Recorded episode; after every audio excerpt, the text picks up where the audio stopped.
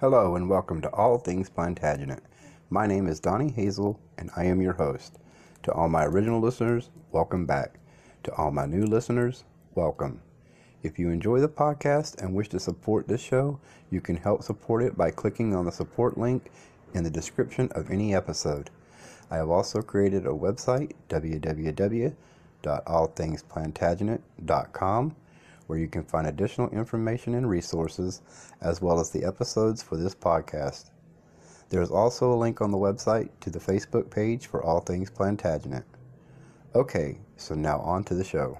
In which he could claim to be the rightful king of two realms.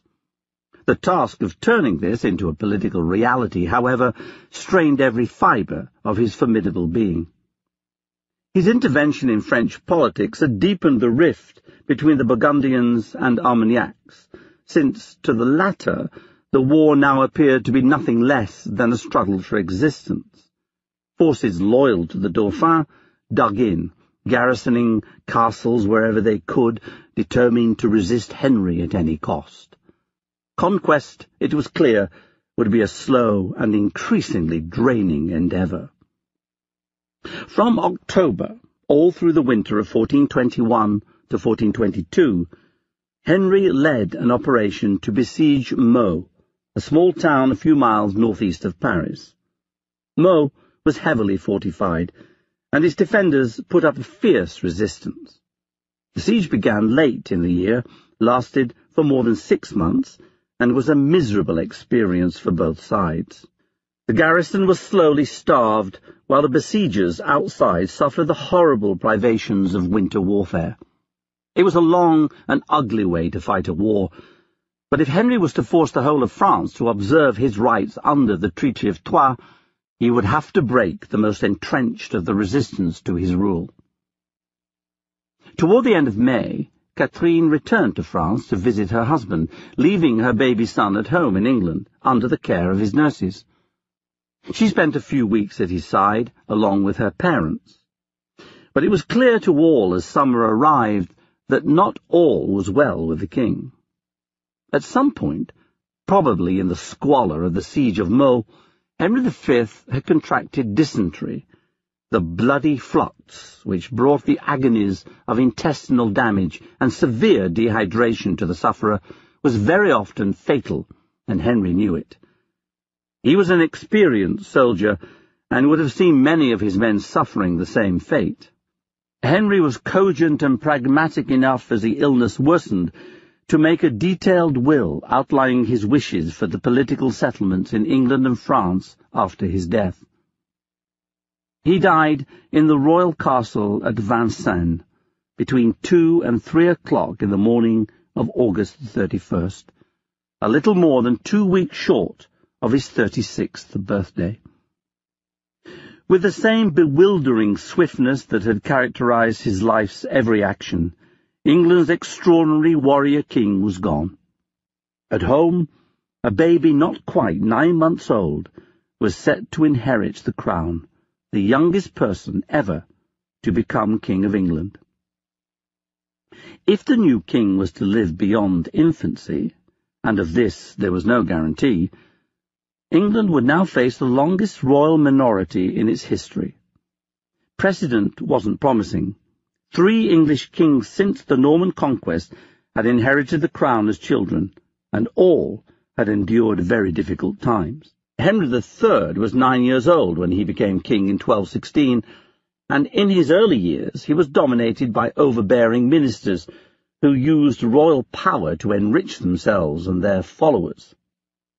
Edward III had been thrust upon the throne at fourteen in 1327, after the forced abdication of his father, Edward II, and for the three years power had been greedily and murderously wielded by his mother, Isabella of France, and her feckless lover, Roger Mortimer, until they were deposed in a bloody palace coup.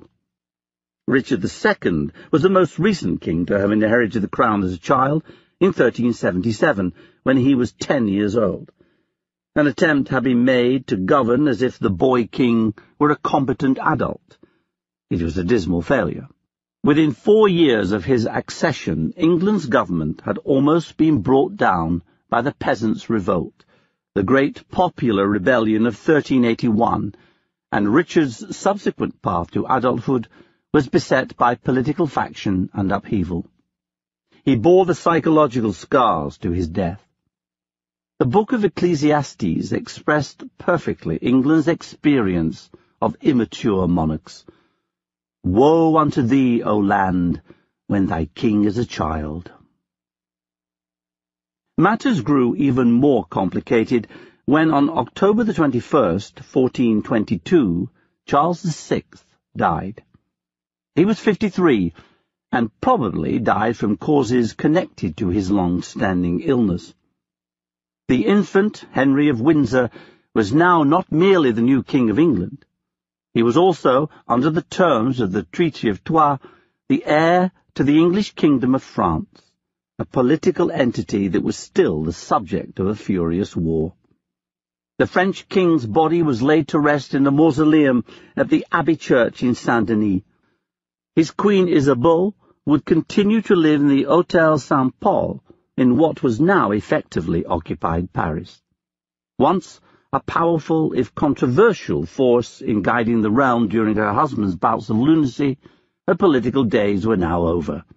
The English spread scurrilous and most likely false stories of her outrageous promiscuity, and claimed all too conveniently that the Dauphin wasn't really the son of Charles VI. As far as the conquerors from across the sea were concerned, the death of the Mad King left them in charge of France.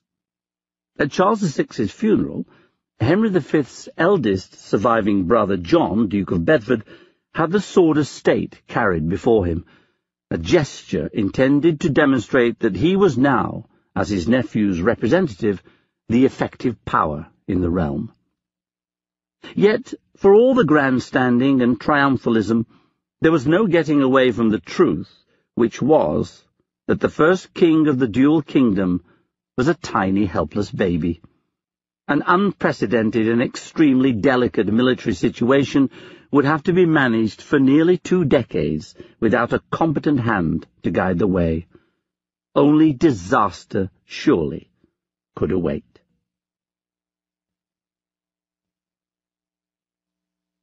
Chapter 2 We were in perfect health. Boy kings weren't unknown in the 15th century, but they presented a realm with many difficult questions. A king who was a baby, a toddler, even a young man, was perfectly able to reign, but he wasn't in any practical sense able to rule. At nine months old, Henry VI had been accepted unquestioningly as rightful and legitimate king. Yet until he came of age, or began to show enough discretion to start taking part in government, it would be necessary to make all the decisions of his public and private life on his behalf. As a child, the king was incapable of choosing his officials and servants, or giving direction in war and justice, and insufficiently competent to make critical decisions about succession on which the security of England rested. Yet these matters couldn't be ignored for eighteen years until the boy became a man.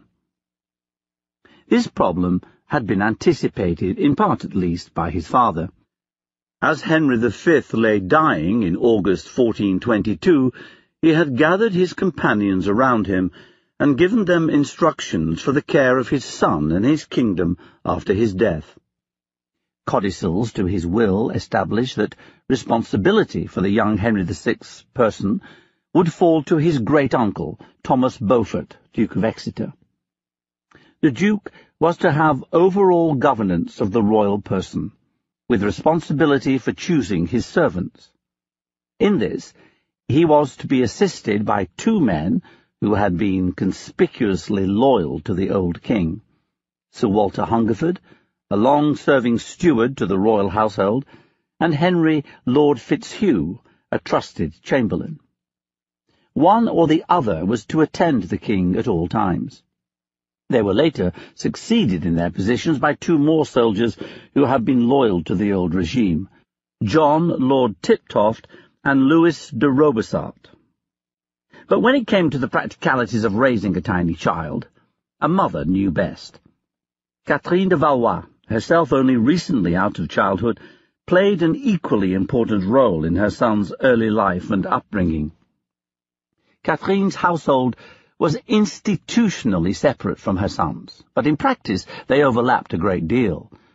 The Dowager Queen's household finances supplemented those of her son, and Catherine was influential in his choice of servants. As a baby, Henry VI was attended chiefly by women. He had a head nurse called Joan Astley, a day nurse, Matilda Fosbrook, a chamberwoman, Agnes Jakeman, and a laundress, Margaret Brotherman. Little is known about any of the women, but it is impossible to imagine that Catherine had no say in their selection, for they would spend far more time with the boy than she did. When Henry was two years old, Catherine's former servant, Dame Alice Butler, was appointed as royal governess, with an official license from the King's Council to chastise Henry from time to time without fear of reprisals if and when he took offence at his necessary discipline.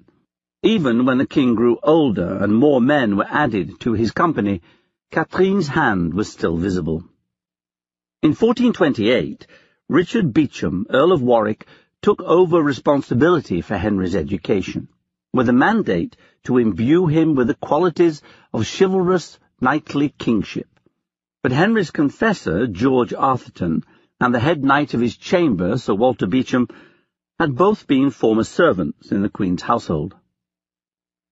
The young Dowager Queen held extensive lands and properties throughout England and Wales, including the vast Welsh castles of Flint, Rhuddlan, and Beaumaris, the imposing fortress of Knaresborough in Yorkshire, and farther south Hertford Castle, Leeds Castle, and Pleshey in Kent, and Wallingford, an ancient royal castle that had been extensively repaired and fitted out for her comfort and benefit. She divided her time between her favourite residences, but for the most part she stayed near her son, in the magnificent royal palace of the Thames Valley, and particularly at Windsor, Westminster, and Eltham in Kent. Eltham, a favourite royal residence for more than a century, affords a glimpse of the young king's early life. It offered space, grandeur, luxury and comfort for Queen Catherine, and plenty of intriguing corners for a toddler to explore. It was surrounded with acres of parklands and landscaped gardens planted with vines. Stone bridges arched elegantly across its moats and led to a network of outbuildings. The young king could stumble upon the cooks at work in the kitchen and buttery, the comforting scents of the morning's bread drifting up from the bakery, and the more exotic foreign flavours of the spicery. The palace had come into royal hands in 1305, and had been significantly redeveloped three times since the 1350s. In the early years of Henry's reign, yet more money was spent ensuring that it offered all the clean and modern facilities needed to raise a young king. Smart wooden apartments with stone chimneys were joined by cloisters to a grand private chapel. Catherine could entertain her guests at night in the hall, and a specially constructed dancing chamber, while the king's household kept to his rooms, centring on a private chamber warmed by two roaring fireplaces and lit by stained glass windows, decorated with birds and grotesques and the personal symbols of Henry's paternal grandfather, Henry IV. Royal badges and crowns surrounded the old king's motto, Souvenez-vous de moi, remember me. In this chamber and others like it around the palaces of England, young Henry began his path to manhood and kingship, playing with toys and jewels given to him as gifts at New Year, taking his academic lessons from his tutor, the Oxbridge scholar and medical doctor John Somerset, learning devotions by rote from his prayer book, laughing on feast days at court entertainers like Jack Travail, or the performing troupe called the Jews of Abingdon, learning to play the two musical organs he possessed, and receiving early instruction in the martial arts, while wearing his specially built little coat armours and wielding a long sword. In private, Henry lived the life not of a king, but of a young prince, raised and taught and loved and entertained, and occasionally punished, much like other royal boys before him. Yet in the public sphere of kingship, things were far more complicated. England was a realm whose government spun like a wheel around the hub of the king's person. Institutionally, it was sophisticated, mature, and complex. The king was obliged by his coronation oath to consult his senior noblemen on matters of state, either through a formally composed council or the more informal means of taking counsel or considered advice from the great men of the land as he saw fit. When taxes were required, he had to work in partnership with the realm via the gatherings of lords and commons that met when he called a parliament. Justice was dispensed by increasingly professional public servants, answerable ultimately to the Court of Chancery, and public finance was managed through another ancient and very bureaucratic institution, the Exchequer. But just because it was big and complicated, English royal government wasn't a machine that could operate of its own accord. Indeed, the machine's smooth operation, and by extension the fortunes of the realm at large, still depended fundamentally on the personal competence of the king. The magic ingredient that made royal government work was the absolute freedom of the royal will, and it was by exercising his royal will that the king could settle disputes between the great men of the realm, correct abuses and corruption in the system, and generally give a sense of leadership and direction to the country. Thus, a confident, decisive, persuasive, and soldierly king like Henry V was able to govern a united and peaceful realm. By contrast, a wavering, untrustworthy king without luck or skill on the battlefield, and bereft of good judgment, such as Richard II had been, could swiftly see his rule unravel and disorder tear apart the realm.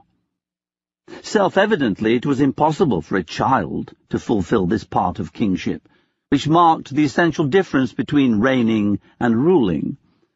Yet, from the very day that England learned of Henry V's death, there was an astonishingly sophisticated and united effort by virtually the entire English political community to operate the young king's power responsibly and carefully on his behalf. On his deathbed, Henry had given instructions that led to his eldest surviving brother, John, Duke of Bedford, taking responsibility for French affairs. This was uncontroversial. Bedford was the heir presumptive to the French crown, a sober, pious, hard-working man, a canny politician, and an effortlessly impressive lord, who projected princely magnificence in everything he did. More controversial were the measures Henry had proposed for government at home in England. One of the codicils to Henry's will suggested that his youngest brother, Humphrey, Duke of Gloucester, would be appointed as tutelar during Henry VI's minority. It may well have been that this term implied simply that Gloucester should have personal responsibility for the education and upbringing of the new king. However, it was also possible to interpret the term to suggest that Gloucester would wield full regency powers in England, accountable only to the king himself. Many in England would have approved of this interpretation, for in the country at large Gloucester was held in high esteem. He was a literate and cultured man, with knowledge and interest in every direction, from English, French, and Italian poetry, and the humanist learning of Italy to alchemy, which was then popular in educated circles. He employed foreign scholars as his secretaries, spent large sums on patronizing and promoting artists and writers, collected books, and fostered a learned, courtly atmosphere in his household. Moreover, he was a veteran of the Battle of Agincourt, and his beautiful wife Jacqueline of Hainaut, whom he married in 1423, was a princess generally beloved by the people of England. He held implacably aggressive views on foreign policy, and, although these weren't shared by many of his fellow noblemen, Gloucester was seen in London as a champion of mercantile interests and someone who would stand up for native traders. Yet, For all these qualities and his undeniably popular standing among many Englishmen, Gloucester didn't command the devotion of everyone around the new king. Although he was a deep drinker of high culture, he could also be pompous and self-regarding. His military career had encouraged him to cultivate a personal reputation for chivalry, but he was decidedly the least impressive of his three elder brothers, for while Henry V had been a peerless commander and a magnetic character, Thomas of Clarence, a suicidally brave soldier, and John of Bedford, a sober strategist, Gloucester tended to place mindless belligerence above all other tactical considerations. His desire for general acclaim alienated others who had a claim to power as well, and made him a curiously shallow leader. Meanwhile, his pretensions to chivalry would founder in 1428, when he callously cast aside Jacqueline of Hainault, having their marriage annulled in order to take up with one of her ladies-in-waiting, a smart and seductive baron's daughter by the name of Eleanor Cobham. Like his older brother, Bedford, Humphrey, Duke of Gloucester, cultivated a reputation for stateliness and grandeur. His simply rang hollower. It was perhaps no surprise, then, that when the conditions of Henry V's will became known, a concerted effort was made to prevent Gloucester from taking up the personally dominant position in government that he craved. This resistance was led by Bedford, in alliance with other lords of the Royal Council. In December 1422, during the first Parliament of the new reign, Thank you for listening to this episode of All Things Plantagenet. Remember, we also have a website, www.allthingsplantagenet.com, where you can find additional information and resources, as well as the other episodes. Thank you for listening, and have a great day.